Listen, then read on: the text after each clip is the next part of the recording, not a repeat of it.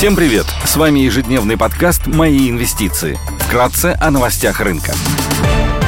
Глобальные рынки. После серьезного снижения мировых рынков сегодня с утра внешний фон смешанный. Фьючерсы на американский рынок прибавляют 0,6%, Евростокс растет на 26%, японский Никей падает на 3%, китайский рынок в минусе. Баррель бренд стоит 122 доллара, золото торгуется по 1863 доллара за унцию. Доходность по десятилетним гособлигациям США достигла 3,36%.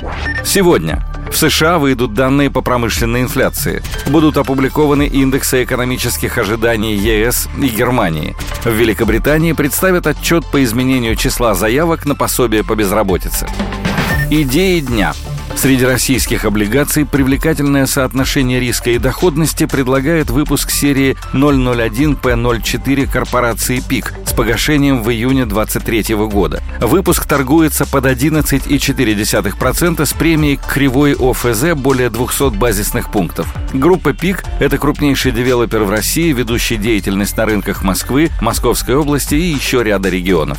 По масштабам строительства ПИК более чем в два раза опережает ближайших конкурентов, что свидетельствует о крайне высоких конкурентных и рыночных позициях компании. По состоянию на июнь 2022 года объем текущего строительства компании находится на уровне около 5,7 миллиона квадратных метров. Наконец 2021 по оценке агентства компания обладала портфелем проектов с общей непроданной площадью 16,1 миллиона квадратных метров, что свидетельствует о высокой обеспеченности компании земельным банком для поддержания текущих масштабов деятельности.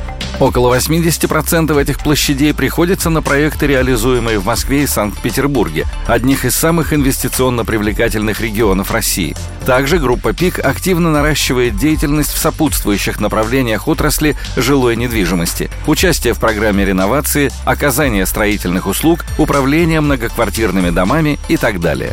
Спрос на недвижимость оказался под давлением с начала года. Однако тренд на снижение ключевой ставки Центрального банка может оказать поддержку спросу на недвижимость, так как это позволит сократить ставку по льготной ипотеке. При этом, вследствие реформы строительной отрасли, связанной с переходом на проектное финансирование и как следствие ухода с рынка небольших игроков, постепенно снижается объем предложения на рынке со стороны девелоперов, что поддерживает спрос на квартиры у действующих компаний. По состоянию на конец 2021 года отношение чистого долга к EBITDA за 2021 составило около 2,8x. За аналогичный период годом ранее показатель составлял 1,6x. Несмотря на рост долговой нагрузки, у компании хорошие показатели обслуживания долга. Покрытие процентных платежей EBITDA составляет около 6,5x.